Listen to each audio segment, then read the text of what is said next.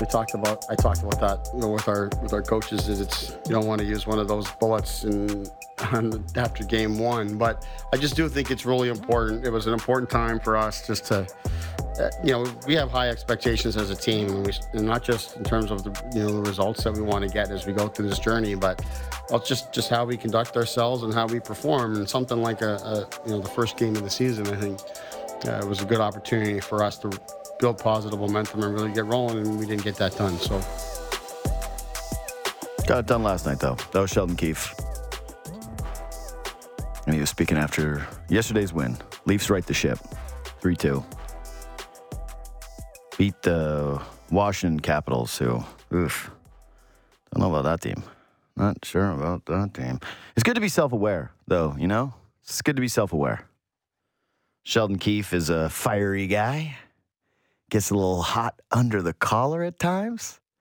And he knew, hey, don't uh, don't burn one game one. I love how he framed it though as I talked to the coaches about it. I said, hey, you guys don't do it. And they went, ah, yeah, it's you. You're the guy that we need to not do the thing.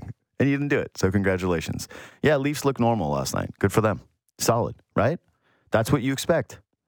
Big guns come out, dominate, and they cave in the other team. And then if you can get a little bit of secondary scoring, which they did from that third line, that's clearly put together to score. A couple of timely saves, which Samsonov, oh man, Samsonov, whatever. God, that this is the rudest thing ever that this guy did this to us. Say, say Samsonov, and you go, okay, yeah, I got it, I got it down, sweet. And then uh, Samsonov, you, you there should be a limit how many times you can change. It's like you get one change. You tell people the way that it is, then it's it's sealed forever. Okay, it's like if you commit crimes as a kid, they go, yeah, this is now sealed. You, your juvenile records, they're sealed. Um, yeah, I liked last night. But the biggest thing from last night was John Tavares. Just facts. Dominated the shot share, number one on the Leafs. The second line looks good. I, I, I'll say again, they didn't, it was a team loss in game one, but hey, those two guys, they did put together a couple of even strength goals in game one in Montreal. So they at least did have that. Uh, let's bring in my buddy Matthew Barnaby, who uh, 15 years in the show, pretty decent. Um, author of Matthew Barnaby Unfiltered, which you can pre order now. I've already done it. You can get that in wherever books are sold, but Amazon. And uh, he hosts a podcast by the same name where he just said on Pierre Dorion. Uh, we'll talk a little bit about that since the Leafs are playing the Sens this weekend. What's up, buddy? How we doing? I'm good. I was I was I was really really good. Um, I'm just saying your your producer made me feel really good about myself to be a what do you say? motivational speaker. Just just that I'm a legend, and okay. and then in the same breath came back with my dad thinks you're awesome. Mm and it made me feel, feel really old. Yeah, yeah. I'm getting I'm getting to the point where like, man, yeah. I he has no clue who I am. Yeah, it, his dad told him like, oh, this guy was this guy was cool back in the day, and his grandfather, mm-hmm. uh, hopefully still alive, yeah. uh, probably loves me too. So in the same breath, I was I went from feeling really good about myself to really crappy. So yeah. thank him for me. Thank yeah, Austin. Him. We're gonna need you to tighten that one up. need you to tighten that one up back there, Austin. Maybe just chill out. Just say hi, good morning, thanks for your time, and fire the guest on. All right, that's cool. Uh, that's good from now on. Um, you know who you are now, though. You're just a guy from TV commercials, right? You go, "Hi, I'm Matthew Barnaby," and everyone's like, "Don't know who you are." but all right, don't, are you don't, don't, don't, even start with that because yeah. that commercial they gave me like one day warning. I'm still oh, yeah. pissed off about it, oh, yeah, and I'm about 30 pounds overweight. Like like oh my god, I look like I just friggin' got out of getting ready to get to the electric chair like last meal. So so no, I, I, I literally went on a diet right after that commercial. So I'm dying to do another commercial just so I don't look like uh, the Big E. Hey, guess what? They're they're not giving you one. All right, they you they're like you already blew your first chance. It's over now, buddy. You're done. You are cut from future commercials. They like yeah yeah. There's just a lot better looking people that work for the company than you, and yeah, they they that was like you said. You gave you one day's notice. That was desperate for them too. You know, they went. Oh, yeah, we're gonna call I, I Barney, gotta, and they went. No, we gotta have someone better. and they went. Nuts. Yeah, you guys you, you guys treat your yeah. guests well. Yeah, I'm gonna do this show again this is awesome. And I, I, yeah. I gotta watch. Hey. I, I, gotta watch all over social media. Yeah. George St. Pierre just yeah. jumping oh, into a, a frigging cold tub every morning. Yeah, that's tough. Yeah, you're there with versus GSP, who literally every day his Instagram is look how I can balance on this thing with no problems, with no shirt. G- the only guy who wears a shirt less than me is GSP. it's just facts. Guy is dead shredded. Oh man, yeah, I just yeah, I'm a huge GSP guy. He loves working out in dinosaurs. That's my guy. That's my number one guy. Um, okay, so yeah, do you have a Tavares rejuvenation theory? Because man, through the first two games, guy was coming off an oblique injury and people were starting to fret. The offseason was full of questions like, hey, is this guy even going to play center in a year from now? Um, last year, there was discussions about his chemistry with Nylander. Kind of comes out of the gate here, and they're playing with Denis Malgin, who they brought over from, I can never remember the league. It's like, because it's not, it's Swiss. I think it's Swiss league. Um, and they just, they, they've looked really good through two games, and he's the guy that really pops the most. Yeah, I, I didn't like that contract when it was given out. Just I didn't think it was going to. He's not the swiftest of foot, but he's super smart, and obviously he's so good in, in the paint. And uh, he just he, he's a workhorse, and he logs big minutes. He he's really surprised me this year. I thought he was going to take a step back, and through two games, he's been very, very good, especially last night. He's he's just he's a smart hockey player, and Malgin's been a great addition to mm-hmm. to that line and to that team. So you got to find guys like that if you're going to have success, and they've been able to find a lot of them. I think you can go back to to Zach Hyman and um, Kayev and, and and these guys that have been really good for the Leafs. So yeah, it's been very surprising. I thought he'd take a step back, but through mm-hmm. two games uh, looks pretty darn good. Yeah, he and Nylander specifically look like they they just have an added level of chemistry that I'm not sure was there last season for long stretches. They had their moments in the playoffs. Um, uh, Tavares specifically later as the the postseason went on. But yeah, I, I really wasn't. Expe- I thought it was going to just be a slower start their, for him. Their their, po- their postseason went on for a week, but yeah. like uh, when the longer it went on, they weren't they didn't go on for six weeks. Yeah. It was cool. Yeah. It was a cool time though. And then it actually did go on for six weeks. You obviously weren't following Leafs Twitter because the they the Tampa Bay Lightning acted as like a ghost runner for the Leafs. Whatever they did, it was people just went, we would have done that too. We we're them. Look, that's us. We're doing the thing. So oh, yeah. that shows what you know. It's, it's, yeah, it's it's like minor hockey, eh? When you yeah. lose, you lose to the team that wins the tournament. Yeah, you're like, oh yeah, well we, we would have finished second. We just lost to the team in, in, in our division. Yeah, that, that that's what happened. Yeah, no, that's exactly what happened. Thank you for acknowledging that to me. Yeah, I, am a little torn on the Malgin thing. I, I actually want to talk to you about this now. I wasn't expecting to, but because he's been solid through two games, there's obviously nothing there in terms of, oh no, this guy should be out of the lineup now. He's earning his spot. He made the team out of camp. Good for him. All those different things. Um, I was listening to 32 Thoughts though. It was like a week ago, and I can't remember if it was Elliotte or Jeff, but they were making a really good point about showing faith to young guys who really put the work in during the offseason. And when you show up to camp and you play really great and you're a future piece of the team and you're not like year one, you know? Nick Robertson, this is year three within the organization. He shows up to camp, he rips up the preseason, he looks phenomenal. He's he's absolutely buzzing. He gets everybody's attention in the market. He's clearly done the work during his time off and then you get bumped because of a guy they don't want to put on waivers. Uh, like, truthfully, I, am not sure the Leafs would have gone with Malgin if it wasn't for the potential of losing him. Like, that's not your true representation potentially of your best team. How, how hard is that as a young player? Because I, I like you've also worked with a lot of young guys, you know, at the junior level. Um, yeah. Trying to make sure that you know, you do keep that focus and you don't let that deter you to a certain degree and how often that can happen. Because if, if I was him, and I'm just speaking from my own bitter self, I, I would be pretty pissed off that I didn't make that team or I didn't get to crack the lineup on opening night after what I showed in the preseason.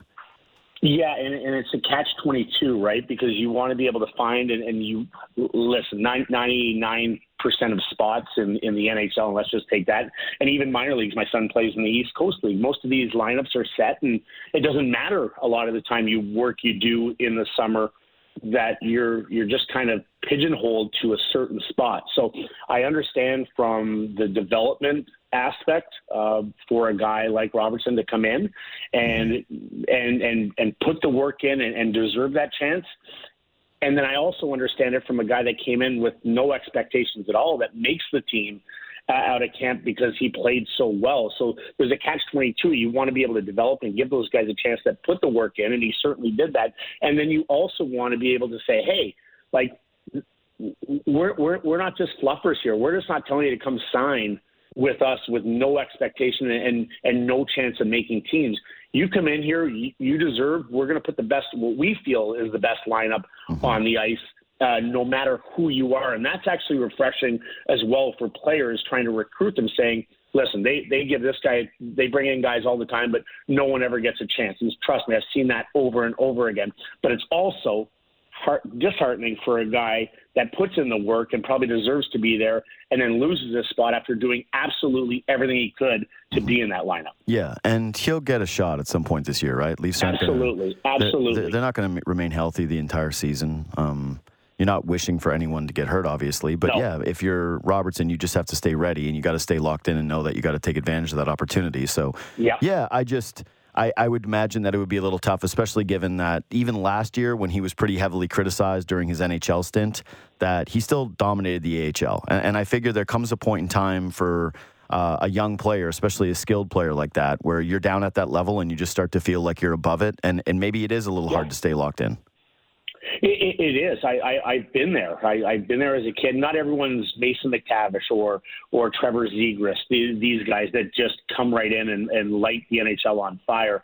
Sometimes it, it, it you're you're caught in that middle. You're too good for the AHL. You're not quite ready to because you have to slot into a position where you're effective, right, and, and where it makes sense for the team. So a lot of guys do fit in there. They're they're just not quite ready for the NHL, but they're they're too good for the AHL, and it is hard to stay locked in. But it's it's imperative. It's imperative that these young guys know that there's going to be injuries, and you might have one, two, three games to show what you can do, and you have to take advantage of it. You have to.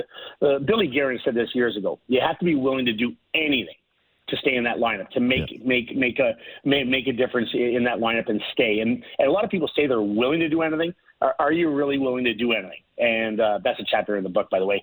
Selfless uh, plug. There you go. Hey, well, listen, you can plug that book all you want. listen, finish all your answers by plugging the book. I don't care. you came on. You woke up in the morning. You're on the show. Plug the book all you want. It's unfiltered. And I was de- I was degraded by by both you and uh, and Austin, Austin yeah, morning. So yeah, thank yeah. you. Again, Thank Austin, you. we're we're now writing a script for Austin. Hello, good morning. My name is Austin Mackey. Thank you for your time. You will be on with JD in one moment. Please share the podcast. I love it. Yeah, I love it. He's gonna read off of the page from now on. Uh, okay, so here's the good news for Robertson. Um, it used to feel like the only way he could crack the team was if he was playing on the second line, right? Top six role because he's a scorer. Now it yeah. seems like that third line Leafs yeah. put together a group that they want scoring from. Last night they get it again. They get a nice pass from Kerfoot right on the tape for Jarnkrok. He finishes it off. They were threatening it a couple of times throughout the game. I think that Engvall's come in looking pretty good. But yeah, should something happen there and they need to reshuffle things, uh, I think that Robertson could end up there. Do Do you think that third line can score consistently throughout this season? Yeah, and I, I have it as a top nine in the NHL anymore. I don't really put top six. I think you're expecting three lines to score. And I think if you're going to have a, great run in the Stanley Cup playoffs, you look at teams like Tampa, you look at Colorado. That's that's won the last three years. These two teams. They, they really have three lines that, that can score and do some damage. So you're I, I don't I don't lock it in as top six, third line, fourth line. I go ahead and go top nine and then then a then a fourth line, whatever however you want to construe that that that fourth line. But uh, we talked a lot about Robertson this morning. I didn't expect that, but uh, what a finish! What a finish by Jarnkrok yesterday on an unbelievable pass uh, by Kerfoot, who was actually really good in, in game one as well. Just missed on that that breakaway that could have changed the game. But uh, yeah, I'm, I'm a top nine, and I think he can play in the top nine. I don't think he has to play in the top six to uh, have an effective role with the Leafs.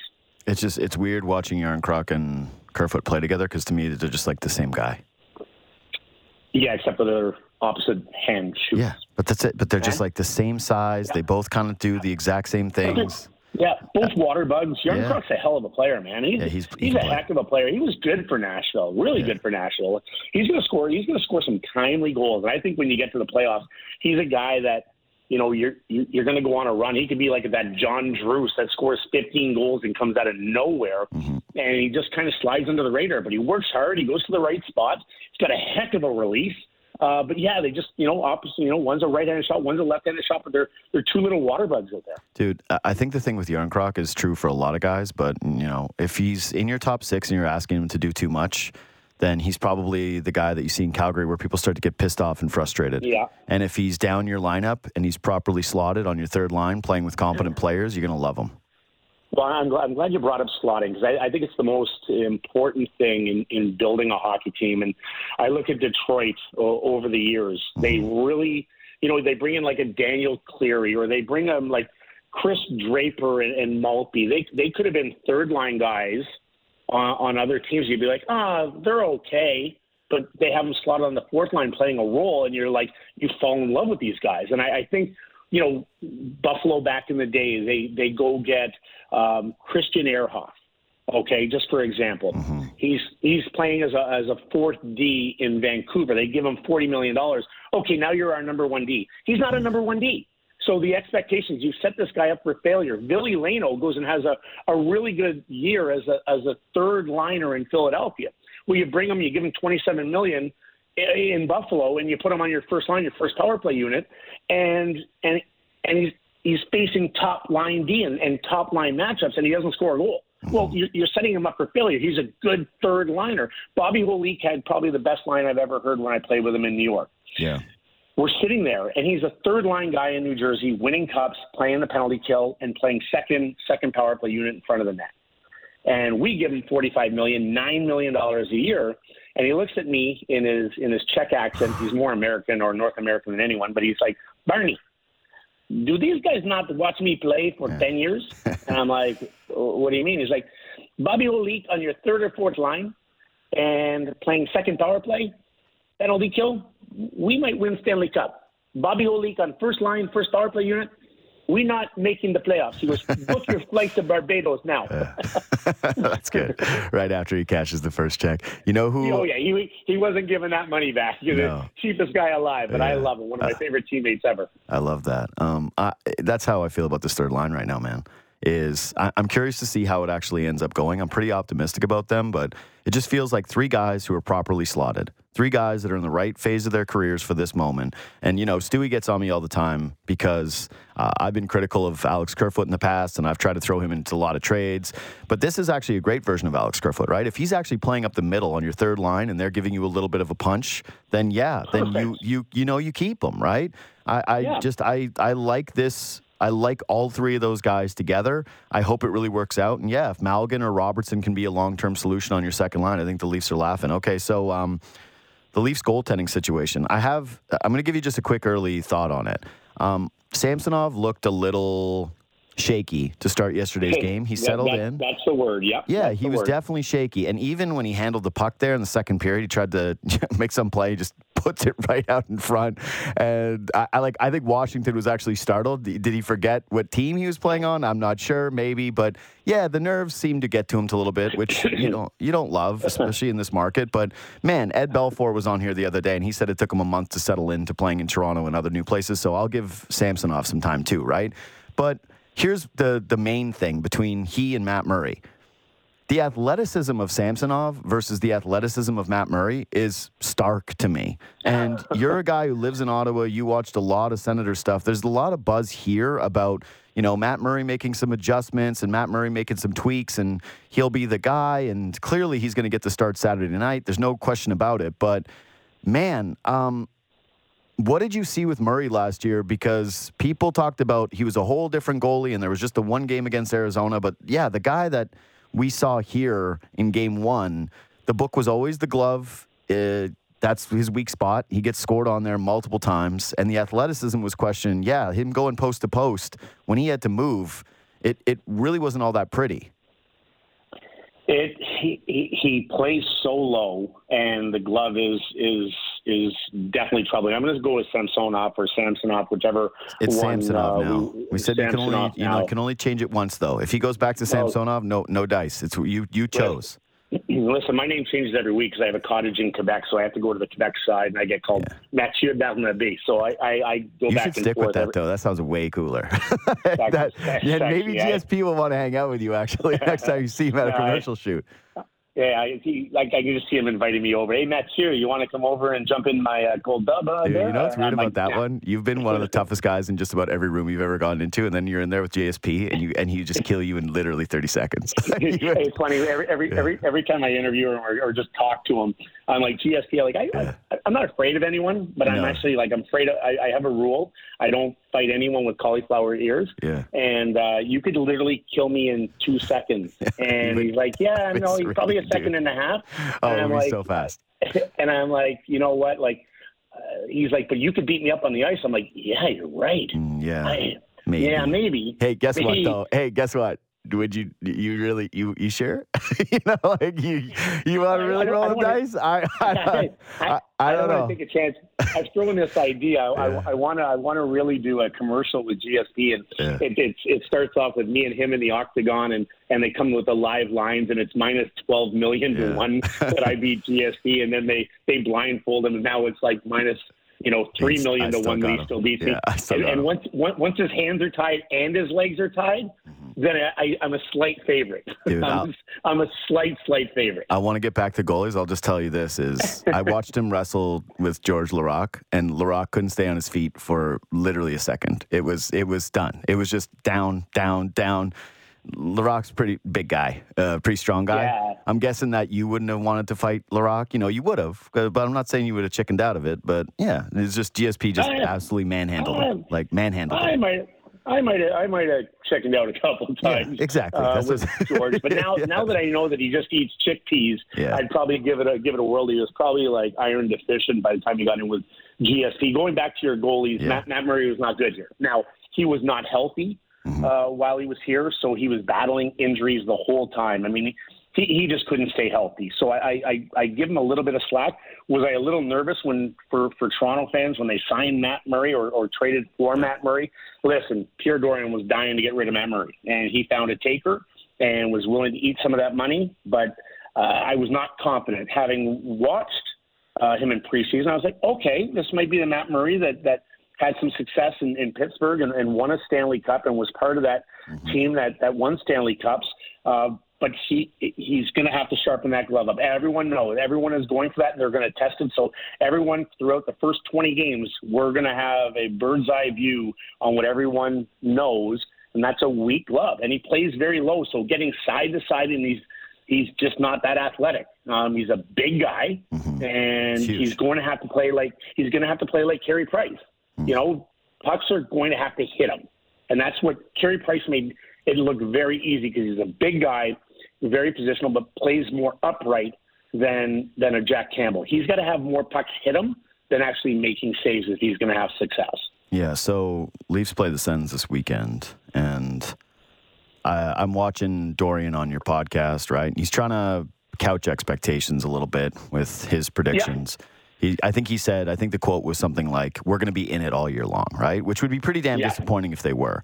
Um, it was the summer of Pierre. Everybody in Ottawa was getting extremely excited about what the Senators were doing and the signings that they were making. And uh, I think part of the summer of Pierre was even being able to offload the Matt Murray contract. And all of a sudden, they lose Talbot to start the year, and they dole out a bunch of money to their young forward core. And and a lot of people stepped back and went, "Oh, this is this is actually quite a bit for." A core that is solid, good, but maybe not great. These aren't the Tampa Bay Lightning for core. This isn't the Leafs core either.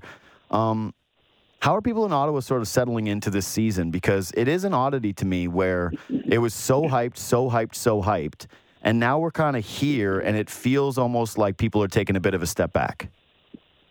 I, I wouldn't. I, I'd say there's there's a high level of of excitement. Um, they expect to make the playoffs this year, fans.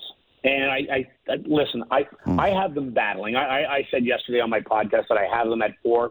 I can see them being uh, a, a wild card team, but it doesn't surprise me if they aren't there. They, you know, Detroit, Buffalo, Ottawa. I think are all in that same boat. They're all rebuilding. I think they have the best young core out of the out of the three. Um, when you look at those contracts, I think I think early on those contracts aren't great. If you look at all of them, Yeah, a couple years from now, they're going to be amazing. they're going to be unreal. I think when you look at those contracts three years down the road, and that cap goes up. We're we're we're out of the COVID era. We're out of you know now we have you know RBC and we got Milk on the jerseys. We got Bet 99 on the Ottawa Senators jersey. So all that added revenue, we're going to look at that cap going up a lot. Mm-hmm. And I think we're going to look at these contracts and we're going to be like, wow, did they get some steals on these guys? And anytime, I, I think the, the the excitement comes with. Listen, we, we full disclosure, we all know, you know, Eugene Melnyk held a tight knit, and, and Pierre even said it. We're, you know, we have there's a cap, and we have an internal cap essentially. Mm-hmm. We can't go spend 120 million dollars like the Tampa Bay Lightning and put four guys on LTIR. Now, maybe that was a shot at, at them and maybe a shot at the league, but also um, realistic in in knowing this isn't a massive market and there's only so much money that they can spend. So I, I think when you look at it as from a fan's point of view, from Ottawa fans, they're like, okay, we're not letting Mark Stone walk. We're not letting Erik Karlsson walk. We're not letting all these guys walk because of money. We are locking them up long term, and our core, our Brady Tkachuks, our Batherson, our Stützles, all, all these guys, our Chabots, that's our core, and we're locking them up long term. And I think that is massive for this in selling hope and that we are ready to spend money and compete, not only for our, our group, but our fans. Yeah, the market's not the biggest, but it sure doesn't help that half the people who live there are Leafs fans. That's that's the real issue is, and and that's the thing that I hope works out for Ottawa, and I, I genuinely do, is that this young core does something exciting, and I, I do believe that it starts Saturday night, where you got to be able to push the Leafs, and and you got to get into a playoff spot, and maybe play Toronto in a postseason because they, they got to build that young fan base up. It's been a problem for a while, and, and I feel like this is kind of a perfect prime spot to be able to poach, um, not even poach, but just to really insulate yourself with the market because it's been up and down, man. And you, you mentioned the Melnyk stuff, but a lot of people they didn't want to be a part of it anymore with Melnyk. When he did the threaten the team thing on what was that on? Was that on like Hockey Day? It was on a big day. It was national TV. It was on a, yeah, I, yeah. I can't remember what day it was. Yeah, you're right. But yeah. he's at the oh, it was the outdoor game or they had an outdoor prize. He stands out there. He threatens the team. There was always the raising of the prices without the spending the money on the group. Like obviously there was the the liver transplant thing. It just it was ugly there. And now it just does feel like there's some stability there. There's some young people that or some young players that actually are a draw. You've got Tkachuk who is a Tkachuk that wants to be in Canada, it appears, yeah, yeah. which is nice. Mm-hmm. That's a really nice thing. Anyway, I I'm really looking forward to Saturday night. Is all I'm saying. This is a real hockey night in Canada for me. This is the first time where the Sens feel like a, a, a, something, and the Leafs are in a fun spot. And now it almost feels a little bit like, yeah, the yeah the roles are reversed, where Toronto's the team that's expected to win it, but maybe eh, the other team is just a little pluckier and can get some out of it. Anyway, I'm very very excited. Uh, Matthew Barnaby again. You got a a book that's coming out right now that people can pre-order. It's unfiltered. The podcast is great. You had Pierre Dorion there, so if anybody's listening to this that cares about Sens, make sure that you listen to that too. Uh, podcast goes by the same name, Unfiltered. 15 years in the NHL. Austin's dad loved him. Thanks for making time, buddy.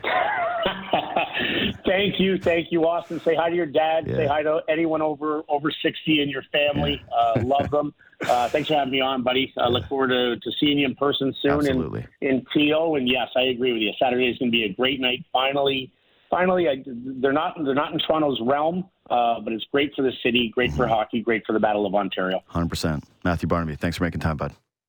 Um, take a quick break. Come back. One of the biggest celebrities on the planet. You drop by the old uh, our humble abode here in Toronto, The Rock. Why didn't Jackie Redmond teach him the chant? Quick break. Jackie Redmond next. 590 FM. The biggest celebrity that does this show is Jackie Redmond. She's out there rubbing elbows with Mark Hoppus, singing along to the song. Would have been badass. That looks so sick. I couldn't even get tickets for Toronto. Maybe she'll swing them for me. Use her celebrity status, use her friendship with Mark Hoppus to get me in uh, Blink 182 concert here in Toronto. What's up, Jack? How we doing?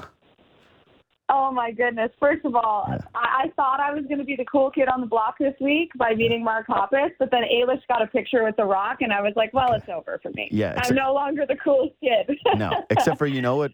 I, so I jumped on her show this morning because I had to ask her a pressing question, because she didn't really Which talk is? to The Rock, right? She didn't. She was the less experienced host, so she didn't get the opportunity to actually like be the question asker, right? So she goes up and takes the photo. Okay. What do you think my question was to her this morning? Guess, because someone on the text line guessed it apparently this morning before I even asked it. Oh gosh, I, I have no idea what you Yeah. think Ailish would ask The Rock. No, no, I it wasn't what, it wasn't what she asked. It was what I was asking her about The Rock. Oh, um, how big his biceps are in person? No, those are. We don't need uh, to see those in person. We just know, like we know what that situation is from far. I, I highly doubt anyone's ever met The Rock and went, "Thought your biceps would be a little bigger, dog." Like, yeah, like, um, you look kind of small. Uh, yeah. How Uh, tight his shirt was. yeah, no. Well, that was very clear. The uh, someone just DM'd me, and I was laughing about it because it's so true. They like, I don't know if he wanted that shirt to be that tight, or if they just went to the pro shop and went. I can't believe we don't have a shirt that fits The Rock. That that's a tough. This is a tough look. No, I asked her, what did he smell like? Because The Rock is a big dude and he's oh, moving around and he's always working out. And you got to think that like he's got his scent on point. And I wanted to know like what you know what's The Rock cooking for smells. You know I and she didn't really have an answer. She kind of was like, oh, it was popcorn and beer in the air. And I was disappointed by that because I figure The Rock smells rich. You know, like uh, rich. It's a very unique smell that The Rock is cooking. Yeah, rich, clean, and that's Yeah. an on-brand question, right? Like, do you smell what The Rock is cooking? Exactly. Like, you, you should, if you have the opportunity to cross paths with someone like Dwayne The Rock Johnson, and you know, You people like him. to like refer to him as Dwayne Johnson. Like, No. you're not being cool by doing No, that. He's not. The Rock. You got to call him The Rock, right? No. I think if you call him Dwayne Johnson, you're actually trying to hide what a wrestling nerd you are. You know, you're trying to hide it. You're trying to bury it to the side, like, oh, you know Dwayne Johnson. I'm like, uh, no, The Rock. It's The Rock. Okay, yeah. They try to market Yeah, him in movies as that. I, they always try to market him in movies as Dwayne Johnson, and I go, no, just say it's The Rock because this is what everybody knows. He's The Rock. All right, it's it is what it is. Um, that's your You world. can't shake it. That's your worlds colliding, though, eh? The Rock and the Leafs, the NHL Network, WWE, uh, lifelong Leaf fan. You see that happen. Um, did you hear the chant though? Uh, yes, I Okay, know. hold They on. got the Let's- chant wrong. It's well- go, Leafs, go. What are we doing? Well, can, let's Go, just Leafs, let's just play it. go. Let's Oh, just play it it's for those song. of you Back that didn't hear it. Roll it, Josh. Gonna do this right. Here we go. Let's go, Leafs. Let's go, Leafs. Let's go, Okay. Leafs. There's there's two funny things. There's the there's really two funny things to this to me. Okay. Number one is he says, "Let's do this right," and then doesn't do it right. And then the best part of it, though, by far, by infinity, even more than that, because that's the obvious one, is that all the Leafs fans, they're such ass kissers for a celebrity that they all start doing the "Let's Go Leafs" chant. That they just they just do it. You know, if this is like Philly, I think I would assume, I would hope that people would start to boo and do like the "Go Leafs Go" chant or do it on top of them. Change it up, but everybody just bent the knee to the rock and went, "Yeah, that's our chant, man. We, you got it." We're very polite. That's the way Here's you the can put it. question, though. Yeah. Here's the question. Does this now affect the chant moving forward? Hell like, no. does The Rock have that much pull? No, no, he does for you know y- you and the WWE and Bruce Boudreau. that that's no, Bruce Boudreau when he retires and he gets back to being a Leafs fan, which he is in his deep heart. Which is so weird for Canucks fans that their coach is like the biggest Leaf fan. that even when he plays them, he's like, "Go Leafs, go!" He's doing the chant. Sorry, what does he say? Let Let's go Maple Leafs. What's the Rock's chant? Uh, let, let's go Leafs. Yeah, oof. That, that dude, the Rock you're enough of a pro too to know that that didn't roll off the tongue, right? Like you're you're you're enough of a pro. I I wonder if there was some guy from MLSE that was supposed to give him the chant, and then The Rock is just furious with him. percent. Yeah, yeah. The Rock, I don't, the Rock's I don't people. blame The Rock at all. yeah, oh yeah, you Don't wouldn't. Rock. You can't. You can't blame The Rock. All right, you're contractually He obligated was not to. prepared. Yeah, The guy He is an absolute star, born to be. Yeah. You know, like he's gonna nail whatever you give him, no matter what. You know what so a part of it is. it? He was get- A part of it What? though is is that that's just overconfidence too, where he's like, "Let's do this right. I'll do it my way." like that's called being a guy with 400 million yeah, followers. really, ha- Yeah.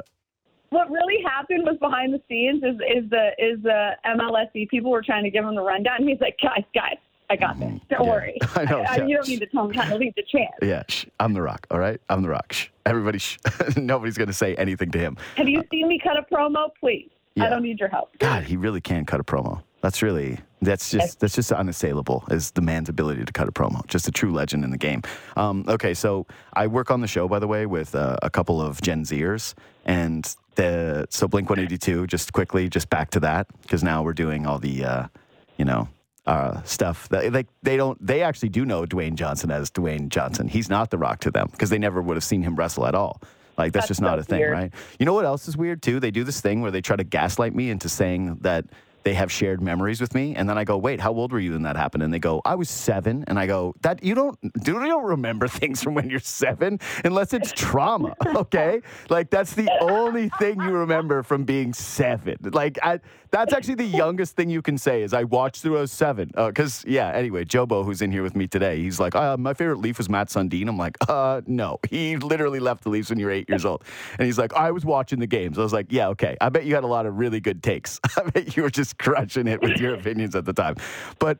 They didn't even lie to me about Blink 182. They just went, I don't know what that is. And it dawned on me that Blink 182 is just officially classic rock. And when I saw your picture of you and Hoppus, um, yeah, something.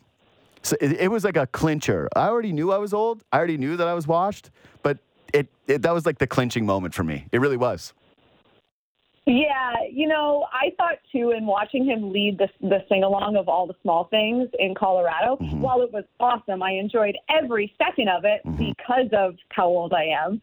Like the way that he was dancing, and I don't know how much they showed of it on the broadcast because you know I was watching from behind the glass. But um, Yeah, yeah. I don't know what they showed on the broadcast. But the way he was dancing along to the song too, I was like, oh my gosh, it's Dad Mark Yeah, don't fall. This is Dad Mark Yeah, Hoppus right don't fall here. down. Don't fall down, dude. So- Please don't fall. Yeah, yeah.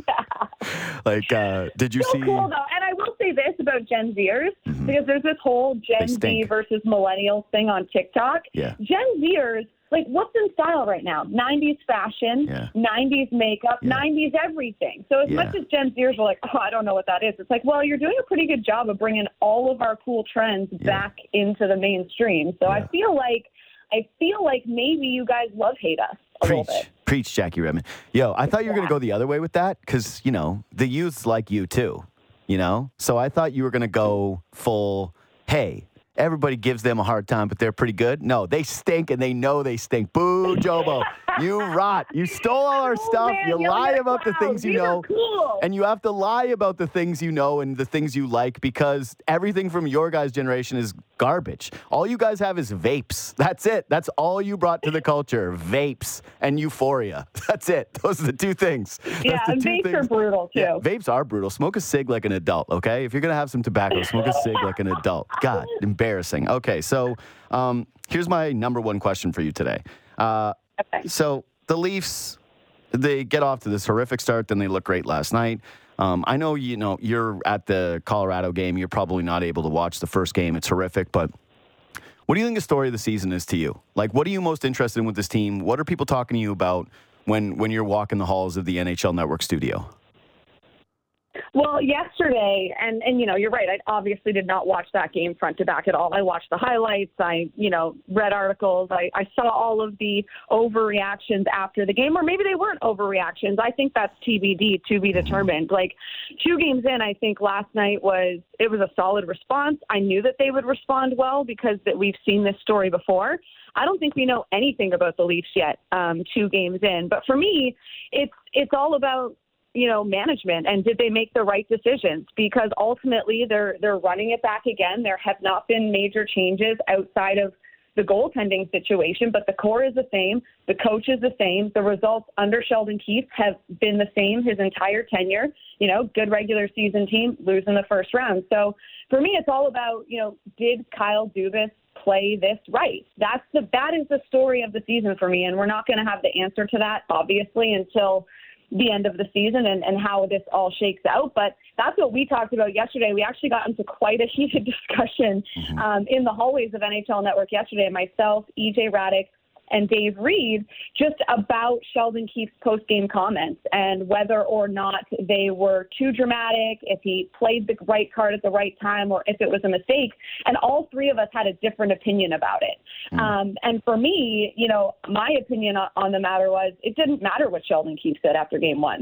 It doesn't matter at all. He's been their coach forever. He's fired these bullets before. It's not going to have some like mind blowing impact on the Toronto Maple Leafs and Auston Matthews that Sheldon Keefe came out and said, yeah, that was a that was a sucky sucky game. We it was disappointing. You think that that's going to impact the players? No, mm-hmm. they've been around Sheldon Keefe way too long. Even if Keefe was the most amazing coach in the NHL, best coach in the league, he's been around for a handful of seasons now. So his words are not going to have the impact um, that they've always had because I think that that's just human nature. So that's kind of that's what I'm looking at this season is was keeping Keefe as the head coach, was keeping the core together, were those the right decisions by Dubas? Because ultimately, those are going to make or break this organization, I think, from top to bottom when the season's over. Yeah, so the. Bourne was talking about this the other day about seeing it through with the core and seeing it through with Dubas and having it just be that way. And and I don't mind a guy deciding to gamble on his thing um, because yeah, I I don't know if he saves his job if he moves one of the core players, brings in someone else, and the results are kind of similar. So he decides, hey, you know what? I'm going to keep this together. I'm going to roll it. Um, the goaltending one is going to be really, really big because they've just had so many misfires in net. It just hurt them so many times. It's weird because, like, the Jack Campbell trade, you could argue is the best move that Dubas has made as GM when it comes to trades. Like, it's it's probably his best trade. Mm-hmm. I, I don't even know what would be number two unless you really give him the credit when he was assistant GM for being the one who pushed for Zach Hyman. Um, but yeah, that's it to me. But just about everything else has been tough, like really, really, really tough. And what we've seen so far this season, and it's two games, is yeah, these two guys are going to be absolute lottery tickets. Like they're going to be wild cards. The Keefe thing is hilarious because he's like, in today, we opened the show with a clip of him saying he didn't want to use up all his bullets, even though he was talking about it being unacceptable and was pretty harsh after the loss. And you go, that's a watered down version of this guy. And you know that the next time the Leafs have uh, a game like the one they had in Montreal, he he might he might blow his lid. He's gonna blow his top. You're right. It probably yeah. doesn't matter. Probably doesn't matter. And I don't know if he is the coach, but I think for him specifically, um, the regular season record says that he's an incredible regular season coach, and that's what this team is. It's come playoff time, that's when it really starts to laser focus in on him because he's been out coached in every playoff series he's been a part of. And if that happens again, then like that's going to be probably the most underrated part of this tenure with the Leafs is that they did have the wrong coach. Well, and here's the thing. I, I don't, I don't, because I don't want this to come off like I think Sheldon Keefe is a bad coach. I think, as you just said, he's proven to be a good, a good regular season coach.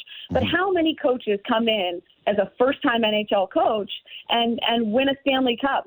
Right? It's not. It's it's not everyone. Some of the legends have done it, of course, but a lot of times you have to you have to learn these these hard lessons as a first-time coach in the NHL. Sheldon Keefe has been a solid coach for them these last handful of seasons, but is he the guy that can take them over the hump, make take them that next step further, right? I don't we don't know the answer to that yet. And the fact that he's got a first time GM as well that's leading the way in terms of building the roster and building the team is another thing. Like what lessons does Kyle Dubas still have to learn? You don't just come into the NHL and you're you're perfect right away and you're you're amazing right away. Mm-hmm. That's very rare. So I think these guys are learning these lessons together. And the question is is can they they can they learn these things and find the answers in time. And we're obviously going to answer that question this season. But I think about a guy like Sheldon Keefe and, and using up his bullets and I think about the fan base, right? I've heard you say, JD, that this offseason was super quiet. The hype wasn't really there. Wasn't. talk about the Leafs. And that's coming from you in Toronto, right? Mm-hmm.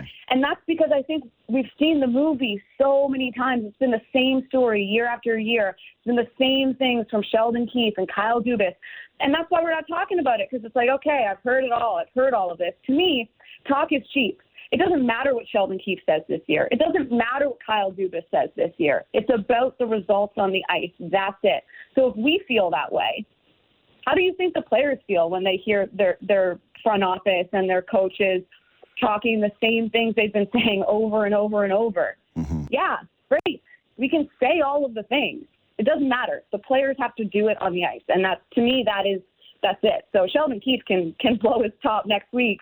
You know, if they they lose to whatever the Coyotes when they play them. But it doesn't really matter. They better doesn't lose the Coyotes. Do not lose the Coyotes. Do not lose on. You just made me They think can. about Nick Ritchie scoring two goals. like four games this year. Yeah, you just you just made me think about Nick Ritchie potting a couple of goals and you know absolutely smashing somebody with a huge hit, and the Leafs lose to Coyotes, and I'm back in this hole of just you know up and down with the season. I, I like what you said there though, especially about uh, imagine how the players feel, imagine how the coaching staff feels. Right?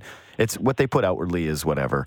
Um, the the thing that I I, I usually look at this market and say playing for the Leafs in terms of the pressure of it is wildly overrated, right? Because Right. it's just a place where, first of all, fans generally love the players, especially now. I don't think that there's ever been an era where it's more friendly towards players. And even here, you know, you look back, there's always like a whipping boy. You know, you you tweeted at me the other day about a joke about Aki Berg, and it's so true. Like, there's always one Aki Berg on the team that people gravitate towards of and funnel their hate towards. But that's a lot of different teams.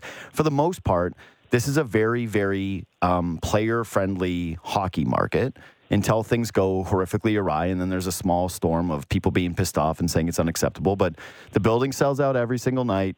The fans are pretty respectable. You talk to guys who played for this team, and they'll tell you pretty much unequivocally that they're largely left alone when they're out in public here, when they get caught out in public. It's not this isn't uh, being people bothering you constantly nonstop. It's uh, it's it's not quite like that. You make a ton of money. You live in a world class city. Everybody knows who you are. You get brand endorsement deals. And now, okay, you get more people that care about you on your social media or who might be a little bit more in there. Okay, well, guess what? Like a lot of people deal with that. Um, I just think if you compare Toronto to, say, New York or Philadelphia or Boston or some of these other markets that I think can be very, very difficult to play in, that it just, it's not that it's harder, not harder to play here, but it just gets a little overstated at times.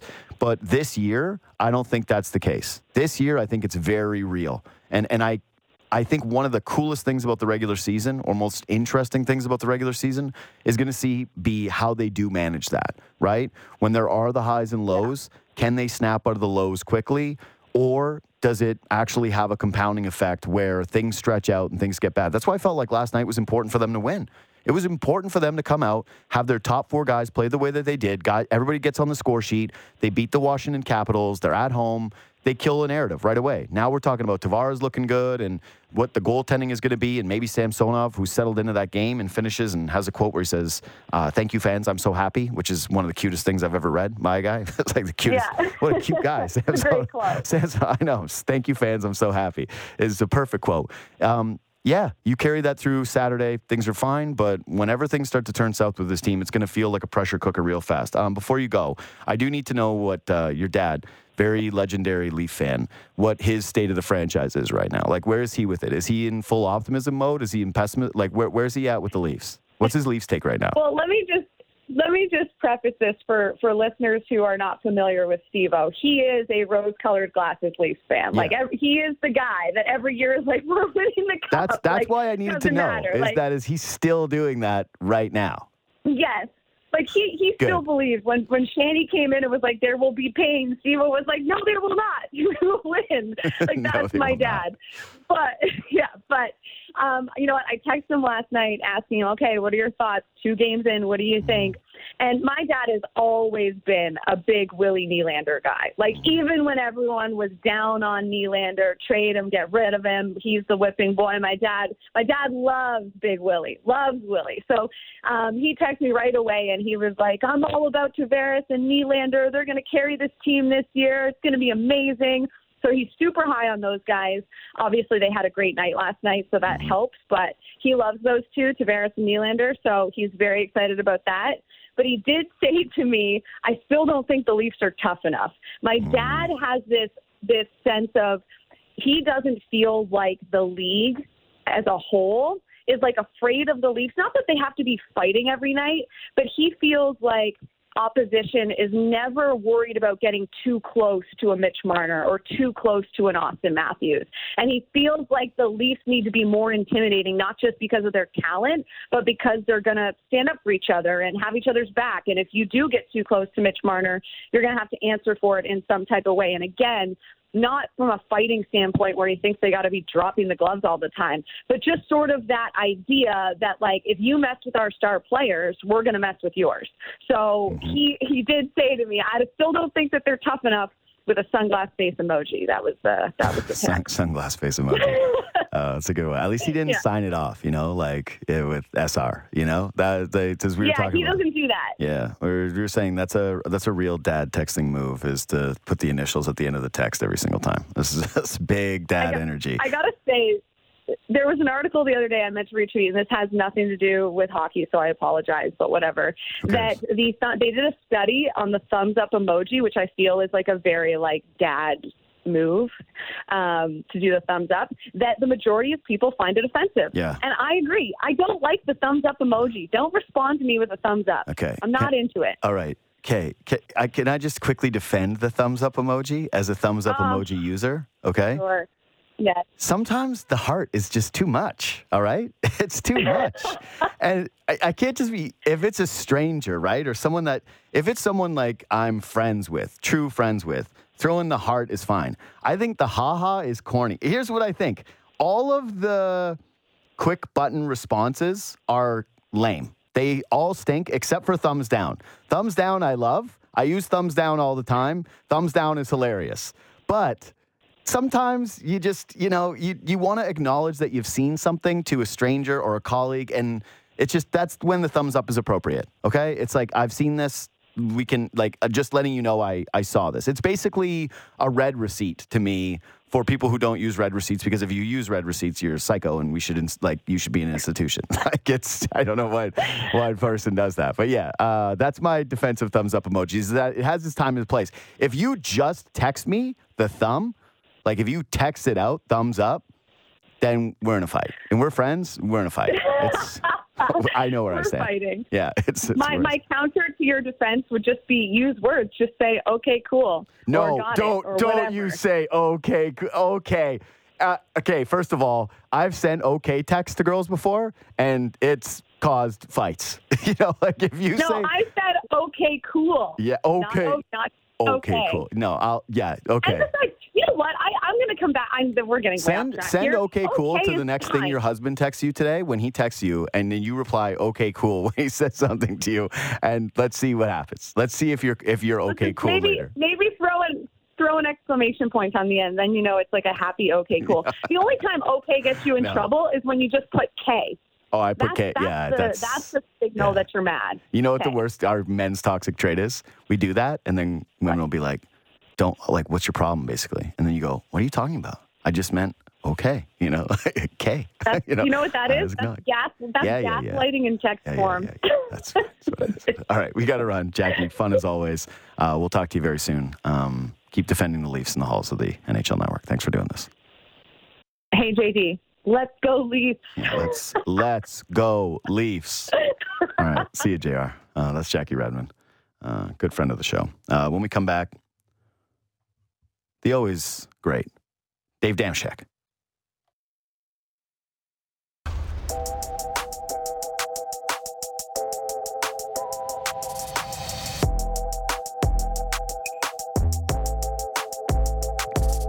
So it's 7 a.m. where Dave Dameshek resides. I, I'm not a morning person, so I very much appreciate him doing this at this time because I know how it feels when radio stations ask you to do 7 a.m. It sucks. But if you won your bets the night before, you kind of wake up with a pep in your step, you know? Doesn't feel so bad, which I did. There's nothing better than looking at that account, seeing way too much on it, and doing the whole game of should I take some of this money now or should I just be betting more money because this is what I do for a living now? This is my side hustle. Dave Dameshek, extra points. The minus three podcast. What's up, buddy? How how is there pep in your step today? Did you win some bets? Boy, oh boy, you you're the one who sounds tired. No, listen, I'm, Wow. I'm a prima Okay. donna out here in fancy. I'm being a coastal elite, acting like Yeah. I can't wake up a little Yeah. early. Yeah. Of course, anything for you Yeah. and anything for our mutual pal Mackie behind the scenes there. But yes, no, I have a pep in my step after watching Jeff Petry, aka the missing Yeah. link, for another cup Yeah. on the banks of the Three Rivers. Yeah, I'm over the moon right now. Hey, actually, okay, I, I did want to talk to you. Obviously, we were going to talk a little bit about Penguins, right? And you're you, you got to be fired up when you beat a historic franchise like the Arizona Coyotes and a team that's all in like that. Uh, that's just that's how you start the season. That's that's a statement win for the Pittsburgh Penguins. But I have two Penguins questions for you. The first one is: Is this your last dance? Well, you know, it, it might be this year, Mhm. and I, in the meantime, uh, you know, not to not to get all heavy, but I I've tried in my later years now as a sports fan and and in life in general. I'm trying to be more of a journey versus destination. I've been through enough that. seasons now that I realize finally it's resonating with me. Every season is not going to end with my team winning the title, no mm-hmm. matter what sport we talk about. That's that's the way the math has has presented itself to me, and it's inarguable. So I'm trying to enjoy the journey, as I say. Listen, 17 years of the big three of Letang and Malkin and Crosby. If it doesn't end in another cup, guess what? I'm already in the winner's circle three times over with those three. I'm going to enjoy watching these guys play. And by the way, they're not going to become some. I I get the cynicism out there that this team is going to fall on its face. They're still going to be in the playoffs. They're not going to mm-hmm. embarrass themselves. But yeah, I think their their shot at a a cup i uh, better come sooner rather than later. I don't think three years down the line, when they're even older, mm-hmm. that that's going to be reasonable. But I think it's plausible that they could make a run in in in a loaded up Wales. But every team is flawed in the Wales. Every other contender has its flaws. So why not the Penguins this year? Yeah, it's it's a bit of a, a flat season when I look at all the teams around the NHL. Everybody has a flaw. Um, Colorado still looks like the favorites, but yeah, the, they lost guys from a year ago. Like the the championship winning teams in a hard cap era do not retain talent. They usually don't get better, and that's the case with them. Um, yeah, Malkin's 36, Letang and Sitter 35. It's uh, sports are becoming more and more a young man's game, but I, I think the way that you're looking at it is uh, a way I wish we kind of all could, right? Except for that's the part that usually then frustrates me as a fan because it can go too far in the one direction, right? Where you go, hey, I'm trying to enjoy this, and it isn't all about the destination. It is about the journey. It's this entertainment product. We've definitely gotten way too much into ring culture, especially with like the NBA, right? But then it does reach the other thing, and I can only say this from being a Raptors fan because none of my other teams have won. But it reaches this point now where mm. the Raptors are now going to year four removed from the title, and there's almost a feeling in the fan base sometimes of, well, they got one, so you can't be upset and you can't be mad. And what are your expectations supposed to be? And and that drives me crazy. Like then I then I start to zag back the other way where I go, no, it's all about the championship. We got to get a championship. What are we doing here? We got to have standards. We can't just be the team that has fun watching the regular season. So I, I think that being a sports fan now is actually trying to find the balance between those two realities that you just uh, that you just talked about. Yeah, well, I, I mean the the major asterisk that you that you touch on there with your Raptors is, yeah, I, I don't know how you work around never getting a title. And if you're a Leafs fan, that I mean that that's that's the, the minimum standard is you got to have one. And I mean I know the Leafs have one, but not that anybody uh, walking the planet Earth currently remembers. No. Um, yeah, that's that's that ongoing. But the, even that, I will say, legitimately, there's a certain energy that comes around the chase, the quest to finally get over the hump. It is even that has its uh, has its allure. You It know, I. I know it's not fun to be in if you're a Leafs fan every spring and. Especially not well, I was going to say especially last spring, but I, I, I know there are a number of spring times I'm sure you can point to that were especially vexing on your end. But you know, uh, uh, it, there, there's a certain charm in in uh, the quest, that, uh, the unfulfilled of it, and and the core that you guys have going now up there. It's it's obviously as fun a watch as there is going. Yeah, it, uh, uh, but from my side of things, uh, as a spoiled uh, fan from Pittsburgh, you know, I relished while the rest of the sports world bemoaned having to sit through old Ben Roethlisberger um, in, in in his final days out there on the field in, in what was still known as Heinz Field. Now it's called Acrisure in Pittsburgh. Yeah, it doesn't work. Way, That doesn't work. It's you shouldn't be the sponsor. the first sponsor in after Heinz Field was never going to be embraced. Like that, just you got to be Acrisure Field now for thirty years before people start doing that. That There's it, we've had similar problems here in Toronto, like with uh, one. I can't really comment on because maybe it uh, sponsors the show as well. Uh, but he, the other is that people still call it Sky Dome, and, and it's just you know it's it's tough. Like it's it's always going to be Heinz Field to me. You think that you're going to talk to a sports fan and say, uh, "I'll meet you down at Acrisure." Uh, that's in from out of town, and they're going to know what you're talking about. if I was coming down to Pittsburgh, and you told me to meet well, you at Acrisure, I'd be like, I'm not going to your insurance company. Like, that's why would I do that? Especially with the Yinzer accent uh, involved too. No- it makes no, it, sir. it makes it extra difficult. Like, Dave, Dave, you going to go down watch the Steelers this weekend? Dave, they play Sunday. They play. You you see who's coming to town? It's, it's Tom Brady again, dude. He's not on the he's not on the Patriots anymore. Though he went down to, to Tampa Bay.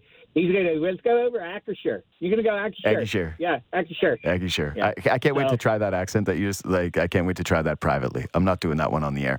You know, though, you said, what you said about the Penguins and about Roethlisberger. That's nice when you've won, right? That is nice to look back and be reflective and enjoy the past and think about those wins and those memories and appreciate it all, right? Without having to be too forceful looking forward. Um, it sucks when you're a Leaf fan because you haven't had it. You're kind of a laughing stock. You know that people are going to mock you from other fan bases. I don't really care too much about that. Like, I actually think that's fun. I love when fan bases mock each other. I, I wish there was more of it at times where, it, like, the online thing turned it almost too extreme in some moments. It's either really funny or you go, "Holy crap, this is way too important in your life. This is this is dangerous. You should see somebody." uh, but man, it just if they ever do win, the, the crazy thing is, I think that there are a lot of people who are afraid of the success. There are a lot of Leaf fans who know that this is where they get to funnel their frustrations and their anger, and where they get to say things like, "Oh, this sucks," and I hate being a Leaf fan, and we never win, and they feel self sorry, nothing goes right for me. That if they were ever to actually do it, I don't even know what the identity of the franchise would be anymore. You know, like I, I What has everybody? I- so Leafs fans are basically the inmates at Shawshank. yes, Everybody is Brooks. yes. Everybody, I don't know how to make it on the outside. Yes, we're. What's that guy's name? He carves his name when he was here. Uh, oh, yeah, that's it. It's just like that's us at the grocery store, all sad, like back in the groceries.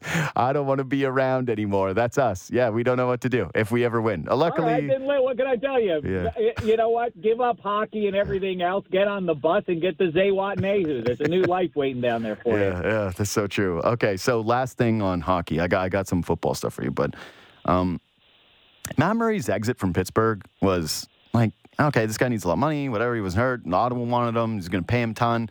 It was a little unseen, I think, for a guy that was a multi-cup winner. And now he's here in Toronto. We got our first taste of him um, during the season opener the other night. Uh, he got beat glove side multiple times, and he looked slow going post to post. And then all of a sudden, there were a lot of Penguins fans going online saying that's who he is. And now I'm scared. Um, what was the exit like for Matt Murray? Because yeah, usually guys who win when they leave town, there's a little bit more of a. I call this the Jared Sullinger test, which is you ask the opposing fan base how they feel about a guy that your market is excited for. And this is how it was with Boston. When Jared Sullinger came to the Raptors, all the Celtics fans went, enjoy that. And guess what? It sucked. It was not very good at all. And so if we apply the Jared Sullinger test to Matt Murray, what would you say? I, I, I think you. I, I'm a little surprised, as a matter of fact, that this many years removed and and the years in between, and Matt Murray revealing who he is. Um, I, you know, I'm not down on uh, on the guy. You know, he's not a, a, a superstar, steal games kind of a a, a goaltender. I guess. It, it, you know, there are like I, I, I maybe you can compare it to NFL QBs. There's a difference between a nice steady hand and a guy who is going to outright um, steal wins for you and, and make the difference. Driver versus passenger, a nice steady um, member of the ride of, of the road trip. Um, the um, losing the thread of my uh, road trip analogy there a little bit, but yeah, Matt Murray is is um, I, I appreciate what he is. I think what people uh, somehow sort of an, another football comparison. Mm-hmm. I think for all of our swooning about gotta have a, a, a high end number one wide receiver if you want to be relevant in pro football, if you want to win Super Bowls. Cooper Cooper Kupp notwithstanding, there's no evidence that you have to have that dominant wide receiver to get to and win Super Bowls in the 21st century. Calvin Johnson proves that point. Julio Jones and uh, Randy Moss and so on make that point. The idea that you know there's something about you know Patrick Roy, I suppose, is um, it helped inform this as well. Um, that you need to have that guy who's stealing games for you along the way. I, I'm of the mind, especially in the Michelin Man uh, padded era, that what you want is a guy who isn't allowing the softies. Those are, those are the gut punch goals, especially in springtime, that just ruin your chances when the when everybody's playing well up front and a cheapie that shouldn't uh, get get behind the goaltender does. I, that's what Matt Murray's virtue is to me. He doesn't let in inexplicably lousy goals. He does. I mean that that, that uh, glove hand thing is is no jive though. I mean that's that's a career long issue for him, mm. and it's funny that collectively um, the NHL hasn't just seized on that mercilessly and just hammered uh, his glove hand for the entirety of his career. I mean, he, he he was able to dodge it enough that, like you say, he won two cups. But you know, in the right situation, and maybe he's found it in Toronto with a with, with a a team premised around we're just going to plain outscore you in an era that seems to be tracking towards offense winning the day. I think it's I think it's potentially a winning formula for you guys. I, I then again wouldn't be surprised if by the the trade deadline in a sport that in the last couple of years, to me, it seems, is pivots more and more on what happens at the trade deadline. You know, there's nothing to say that uh, maybe the Leafs don't try to upgrade there mm-hmm. um, in, in, time for the for the playoff run. Yeah, and that's what a lot of people in this building seem to think that that that could very likely be a scenario, especially given those guys' health. So. Um, by the way, I, I do got to say that with the road trip analogy, I thought you did all right with it. I thought that you, you kind of got there. And being, uh, you know, mm. one of the themes of the show today is being self aware. And that's the way out, always.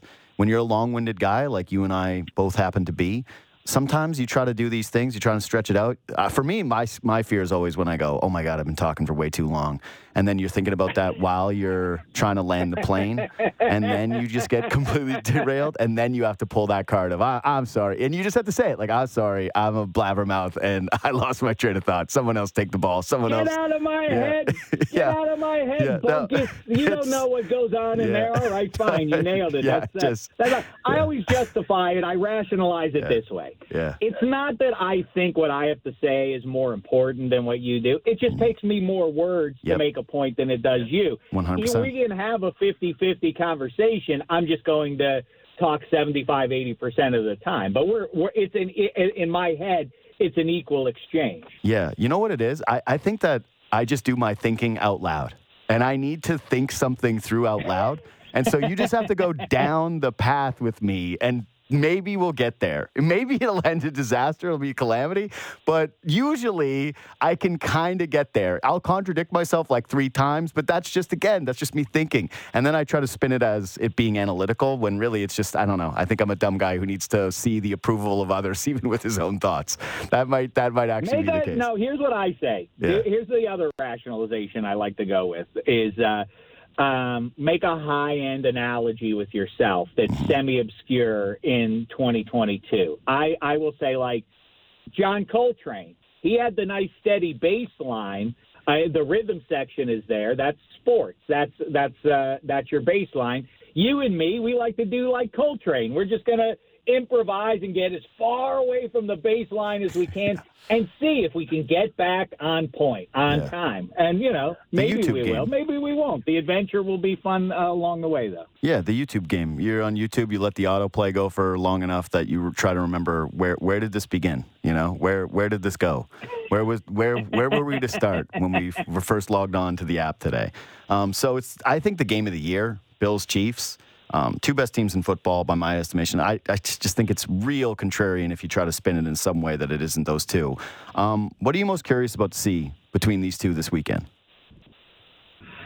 Um, I, you know, the Chiefs may be the one of the top two teams in the league, but that's a damning statement about where we are in in uh, in 2022. 100%. If they are, I think they I, you know, definitely, uh, you know, would it be stunning for them to go to the Super Bowl? Of course not. But you know, they they've been. Very well could be. I know you could play this game with any pro football team. No, but the NFC stinks. It's awful. Like it- the the amount of getting up I have to be for an all of a sudden NFC East matchup. Like I know your buddy cousin Sal was calling the Cowboys the greatest defense that ever you know walked the face of the earth. But the idea that this is the premier game in the NFC, it, you're right, is telling of where the NFL is at right now. There's no team I that hear you, man. that you feel overly confident about. Like the Bengals went to the Super Bowl last year. And every I'm watching them go play against their old quarterback Andy Dalton maybe this weekend, and I'm going, I, I can't put I can't in good conscience put money on the Bengals. like it's not the NFL is not having a good season. Points are down across the board. Um, everybody basically is just telling me that now with two high safeties, it's just neutralized everyone, and so basically running the football is back. Like points are down. I think it's like 21.8 a year ago, or sorry, 21.8 this year, 24 a year or two ago. And yeah, like that, that to me, the Chiefs are that because they have that pedigree and they have that offense. They still have Mahomes. So it is these two teams, but you're bang on. Like football this year has not been great, as exemplified by last night, where I think if you watch that game to start to finish, again, like there's got to be some talk to you today. Oh, listen, there. Th- it's very easy to get with with with a couple of exceptions out there, um, disproving the the larger rule of this season so far. You can you can really tie yourself into knots and get bummed out about how bad your team is until you pick your head up and look around and say. Aaron Rodgers has been mediocre at best this year. Tom Brady's offense is. The the biggest brand names are also mediocre this year. Parity, the the the canard that everybody's bu- and it works from both sides that obviously all the leagues want as many fans engaged for as long as possible so do their network partners and as you know Jays fans just experience. obviously it's more fun in October when your team is in the mix brief though the uh, the time there too soon, was too but you know it's Keep more fun Get off that. I know that's not right. it's That's too- not right. I, I, that's not a Yeah, shot. I, I, I. It wasn't intended. I'm a. Pirates fan. I know it hurt. Now Yeah. look, um, but I, I get it. But the canard that parody is good um, in and of itself is, is is just plainly untrue. It sucks. Yep. You know, you want f- movies are not good without a clear cut dominant villain. You know, Darth Vader makes Star Wars good. You know that you, you and there isn't that vibe right now. Once you remove the Belichick Brady Patriots, exactly what are we rooting against? That also is important. But in the here and now, um, I think the Bills, as much as we can create this narrative, I think it kind of is true in that locker room that they need to feel like I'm sure they feel that they are as good as the Chiefs, but I think they do want that evidence that they can go into Arrowhead and knock them off. And then more practically, having done the Arrowhead route in the playoffs last year, they probably want to flip that script and, and bring KC up to Buffalo. Um, so I think that they're probably more incented to show up for this one for what that matters in a week six game. Like I say, we gin up the enthusiasm for these games week to week when I think pro football players typically look more towards like ah we'll we'll pick things up around Thanksgiving and then we'll do it again in January for the games. But I think that this does present, like you say, as the game of the year to this point. Um, and I'll take the Bills going in there on the road just because I think if if we're assessing motivation for for the game, I think the Bills it, it's on their side. And and like I say too, I know you could play the game of like this team could have lost a couple more games um, to this point, but the Chiefs could have lost a couple more games to this point in Arrowhead. The Chargers should have beaten them, and um, the Raiders had them beaten, and it was on bad calls. You know, I, I, I, I hate to be that guy to boil it down to that, but Davante Adams on third and two did get his second foot down. If that count, if that catch counts, I think it's likely they scratch out another five, ten yards. They make the game-winning field goal, and now that division is way more interesting than it is currently with the Chiefs up at four and one. You'd have a mess of three and two, two and three teams there. But uh, that's that's you know rear view mirror stuff. Looking ahead, the Chiefs are good, but they're they're flawed, just like every other team is in the NFL. Yeah, I agree with that. And again, the other raw reminder was that I did what I thought was an incredibly intelligent live bet on the Raiders right before that last Chiefs drive, thinking if they get the ball back, they got Carlson. That's a big leg. Let's get this done. Adams makes that catch. I think he would have bombed at Carlson even from there. I think it was like 56 yards from wherever he Yep. was supposed to have caught that football. And I'm sitting there with what I thought was my genius. Like I think I sat in just under plus 400 um, before, like in the middle of that Chiefs drive. And yeah, I'm still a little sour about that one. It's just like I was Adams. I mean, when that- Adams shoved that guy, I went good. You know, like fine. Is that the guy that made the call? Like shove him, shove him down on his ass. That guy sucks. I hate him, nerd. Like that's a catch. All right, you got two feet down. You know how hard that is. Slight bobble. It's fine. Let it go. Um, I, I like what you said there though about the Bills in terms of like their motivation because that's actually normally I think that's the thing that they reserve for studio shows, right? Where they go and these guys are gonna get up and this blah blah blah, and you go, okay, yeah, you just didn't really do any homework this weekend with the analysis, and so you're just saying that these guys are gonna care this weekend when in all actuality they probably went through all the same routine the, the week before. They partied, they went through film, blah blah blah blah blah. But the Bills, like you saw it last weekend where they just listen. I'm not trying to. This isn't a tit for tat thing. I swear. This isn't a you bringing up the Blue Jays and then me bringing No, up the it's Steelers. fine. thing. It's fine. I especially I've become. well, I've becoming. well, especially since I will say that almost every and there are a lot of Steelers fans in in Southern Ontario here. Um, the consensus from every Steelers fan that I know is they were thrilled with Kenny Pickett's what interception and no touchdown. They're like, we like the way he looked. He looked poised. So that's all that matters right now. They're happy. They're happy. It's not Duck Hodges or uh, a long line of other guys that have been around the uh, the Ben Roethlisberger era. So. But the Bills seem to do have this like real FU attitude this season where they just want to do that Patriots thing. Like they want to become the villain that you talked about in the NFL, where they eviscerate teams, they stack up the points. Josh Allen's out there with like his physicality with other teams where he just doesn't want to kind of like take any guff, right? He just wants to be physical. He talks a little bit of trash. That team talks trash. Their defense looks faster. I, I do kind of look at this one and say, this actually matters more to me from the standpoint of can the Bills carry that over, beat the Chiefs, and and keep that swagger throughout the season of no, we're we're the new bully and and we're here to keep bullying everybody.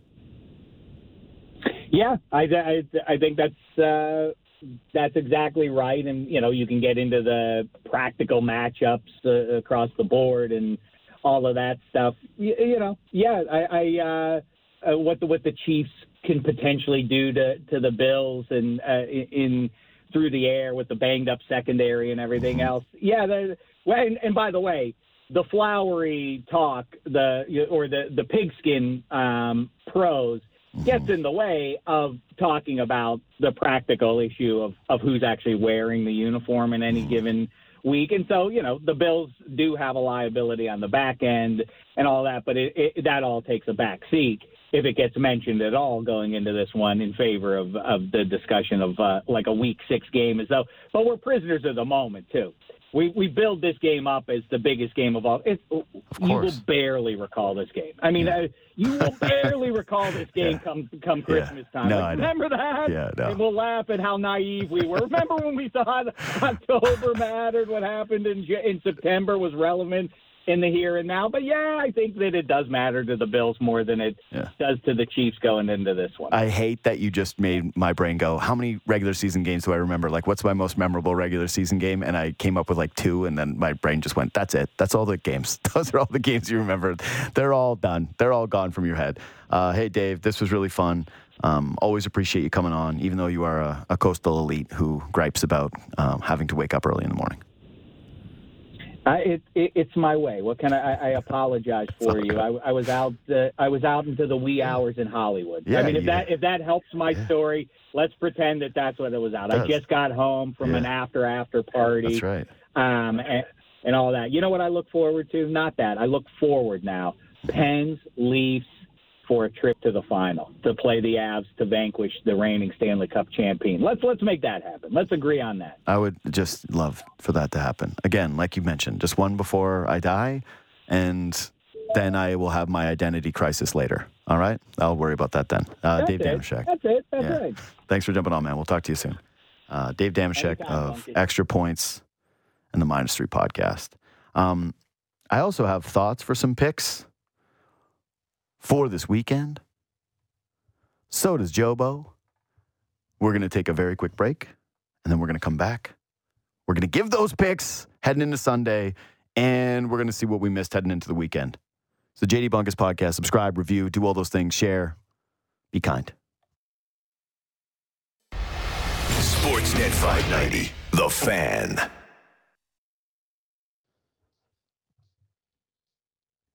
Leafs are back. Playoff baseball's on. The Raptors next weekend. Next week. Wednesday. It's just jam packed. This is the this is the time of the year where if you do what I do, you uh, you realize why the divorce rate in this industry is so high. like that's that's what this season is. It's dump season. You're getting dumped. You're watching TV all the time. You're watching sports all the time. Baseball starts at one o'clock today. It's the Yankees game at one that I want to watch. Cortes, Bieber, hot. Very hot. So football seems like it's fallen by the wayside just a touch, right? But no, I'm fired up for this Bills game this weekend. Like I was saying at Dameshek. I, I truly believe that if you're the Buffalo Bills, you got to win this game. He's right. We're probably going to look back on this sucker and go, mm, who cares? What did they do in the postseason? Did they face each other in the postseason?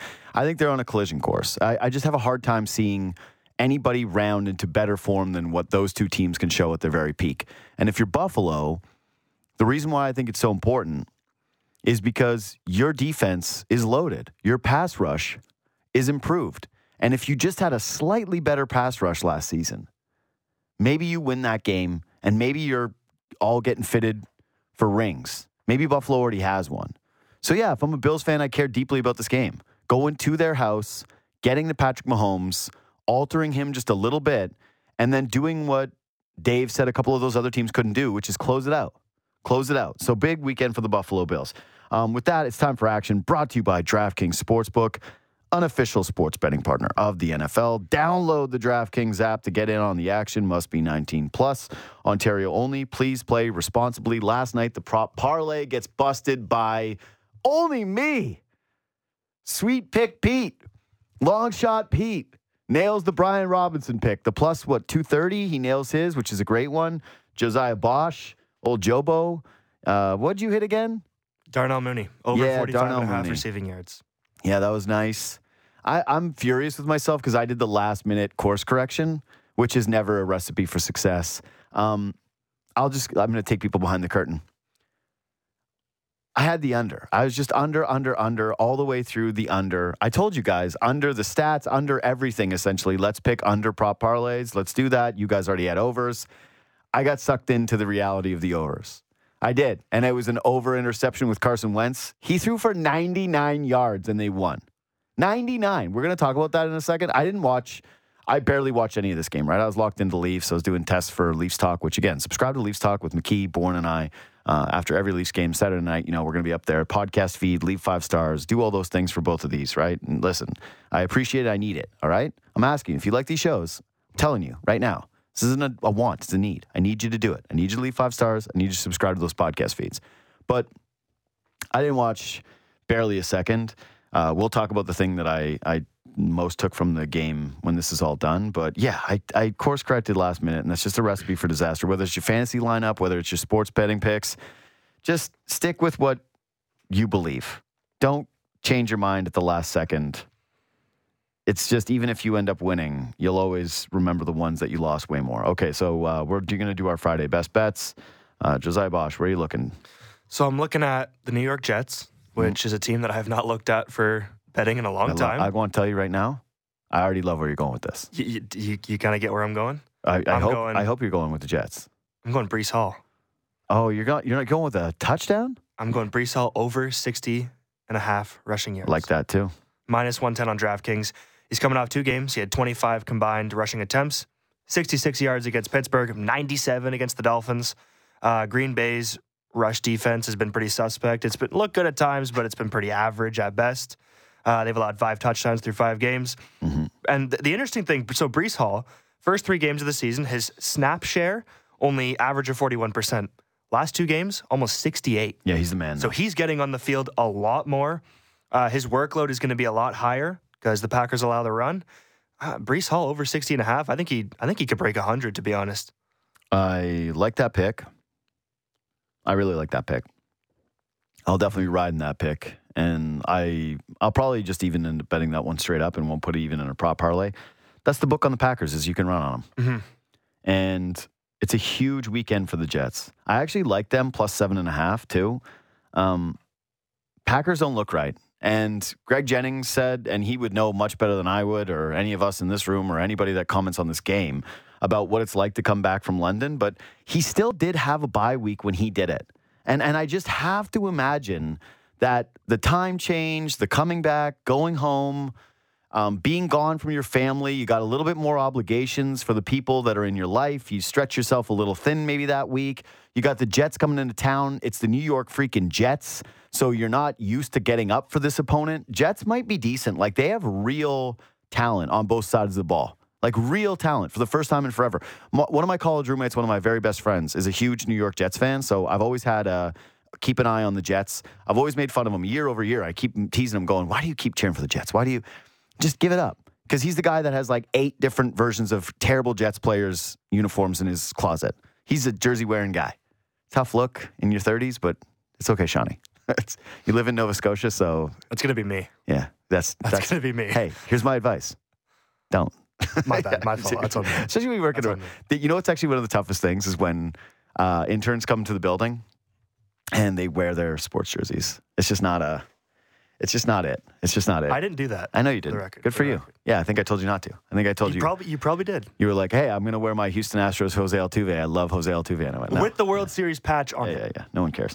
Uh, that's such a dorky thing. What you guys do with the patch? It's like no one cares. Well, it's- Nobody it's, cares. just ironic because they, you know, it was the World Series patch that. No, the only for. the only thing that people notice is when you get the China jerseys that have the wrong colors. you know, like when it's when they do the discolored thing, and you go, "Oh, that's why this costs this much money." Also, never wash those. That's my PSA. If you want them to last, just don't wash them. The, the fair, maybe one cold wash you can get away with. Anything beyond that, just realize that you bought this for a limited amount of wears. Anyway, I like the Jets. I think that they're skilled. Um, I think that they've got some really, really good talent. Sauce Gardner is an absolute stud. Um, I just like this matchup for them. I think it's a little too many points. Um, my best bet for the weekend, I'm rolling with a team that I always swear I to not put in best bets. If you've been following me for quite some time, you know about my relationship with the Minnesota Vikings. It's a tumultuous one. I can't stay away. I just can't. I cannot stay away. They're they're my tractor beam. I don't know what it is. I just I've believed in the Minnesota Vikings more than other people.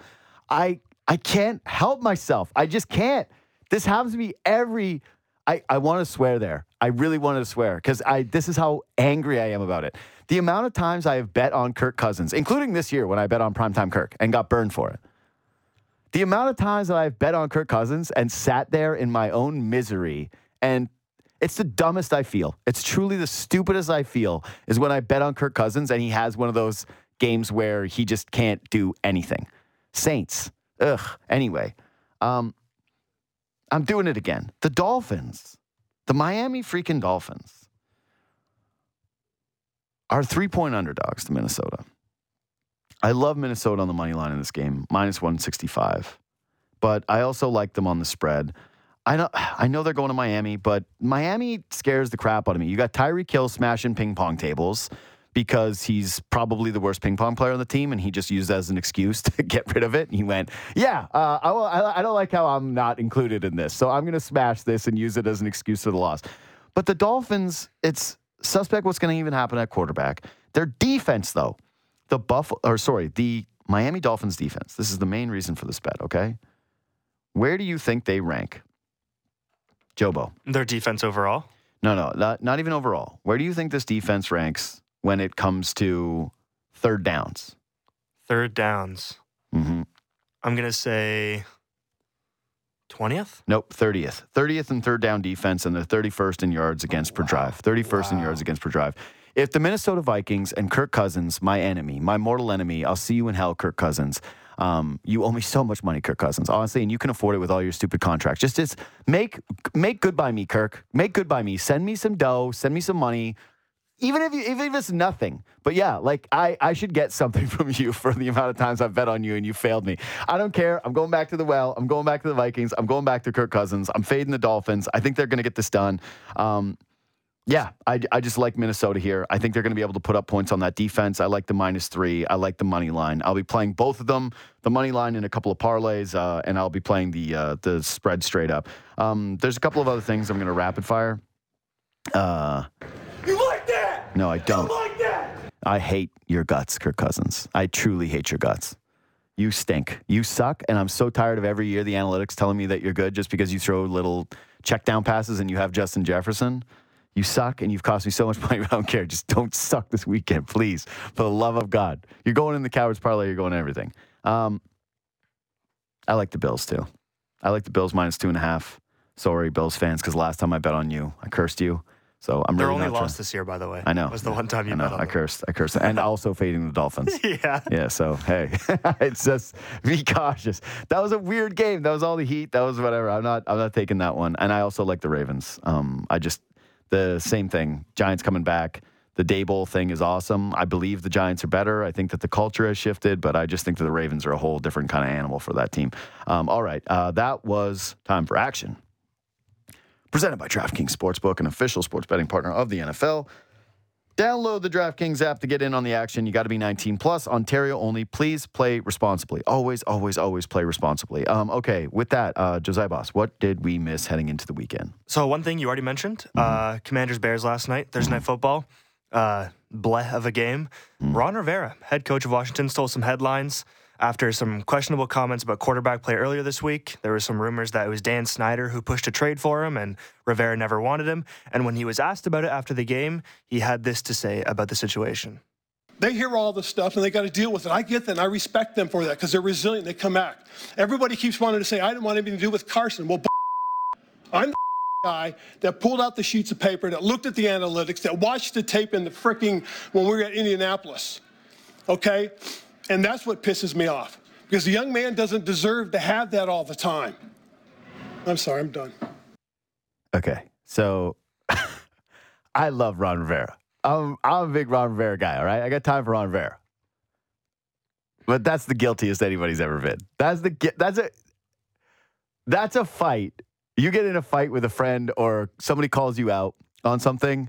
That's what you do when you know they're bang on. And then you leave with, I- I'm sorry. I, what does he say at the very end? Cut that little clip at the very end. So, I'm sorry, I'm done. That's how I want to finish basically every single argument that I lose. I- I'm sorry, I'm done. And then he Dude, jumps I'm off the podium. yeah, he jumps off the podium. He wants to get the hell out of there. He's so embarrassed. And he knows it. You are, buddy, what are you talking about, Ron? You literally said last week, what's the difference between you and the other AFC East team or NFC East teams? And he went, quarterback. And he answered it like, that snap, snap decision. Oh, it's quarterback. And now he's trying to be up there all offend. Oh, the guys in the, the locker room, they hear all the crap and I respect them because he's discombobulated. He's losing his mind up there. He's falling apart because he's guilty. He knows he is the guy. All those things he said. What play it one more time, the part where he goes, uh, Carson Wentz, uh, what did he say? He's like, uh, people say I'm the guy who didn't want Carson Wentz and blah, blah, blah, blah, blah. You got that part again? Because When we were at Indianapolis. yeah. Okay? Yeah. And that's what pisses me off. Yeah, that's what that pisses pulled me out off. the sheets of paper, that I- I looked at the analytics, Yeah, I- that I- watched I looked the at the tape in analytics. fricking when we were at Indianapolis. Yeah. Okay? And that's what pisses me off. that's what- that's because what the young man doesn't deserve to have that all the time. You did it, sorry, Ron. You did it. You did it. You're the one who made this happen. Carson Wentz doesn't do him any favors. He's such a cornball. He's the king of the corn. Honestly, the the guy cannot help himself. It's just year one, him being with the Eagles, his stop in Indianapolis, just the jubilation that the Colts players had when he left town. And I'm guessing that he does not resonate in that locker room. And even after a win where he has 99 yards, you think Terry McLaurin's in there going, man, so sick that we have this guy. Thank God.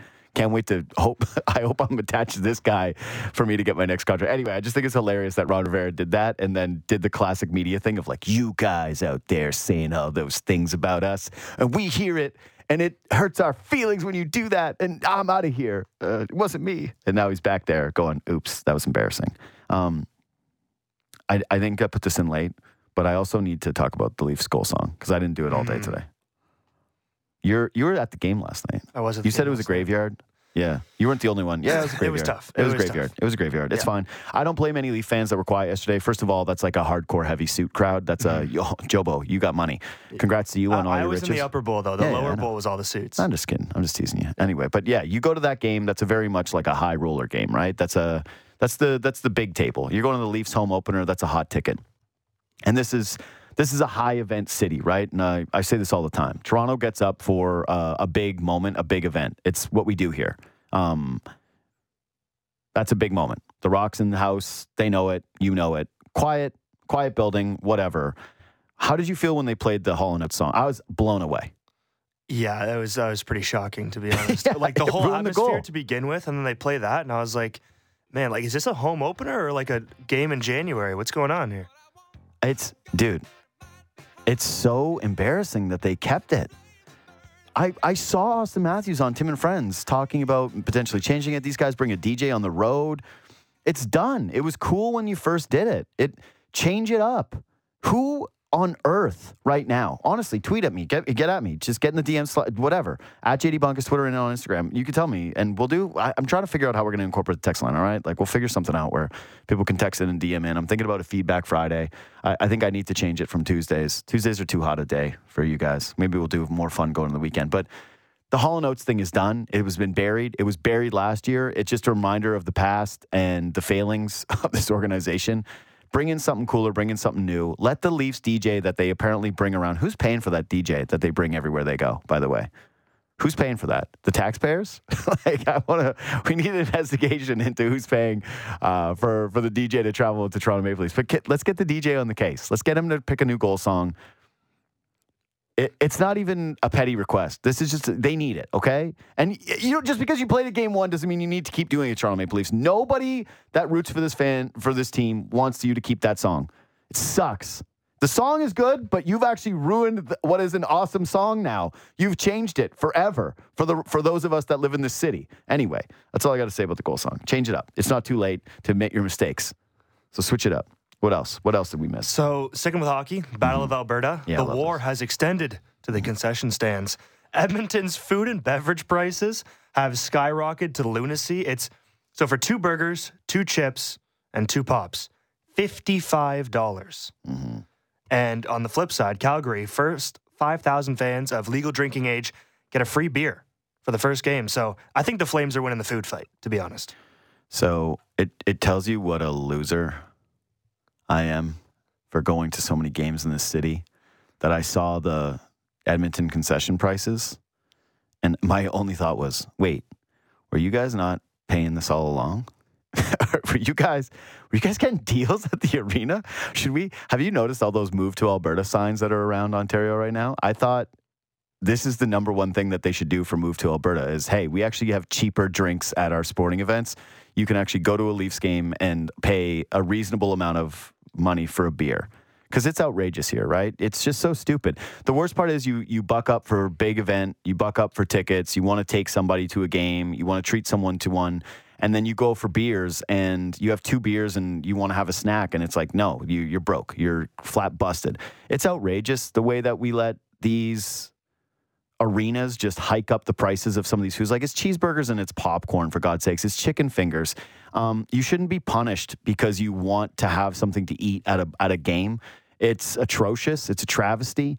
Um, but yeah i i looked at that and it just tells you how it is in toronto that everyone in edmonton was outraged. And i just went that's the status quo here baby. That's what we do in toronto. We overpay for these things and we don't blink. We pay 15% tips for a guy to crack the beer on your on your thirty dollar beers. Um, have a great weekend, everybody, and yeah, shout out to the Flames for doing that beer promotion because that's solid. You get Nazem Kadri and free beer, pretty sweet. See you next week.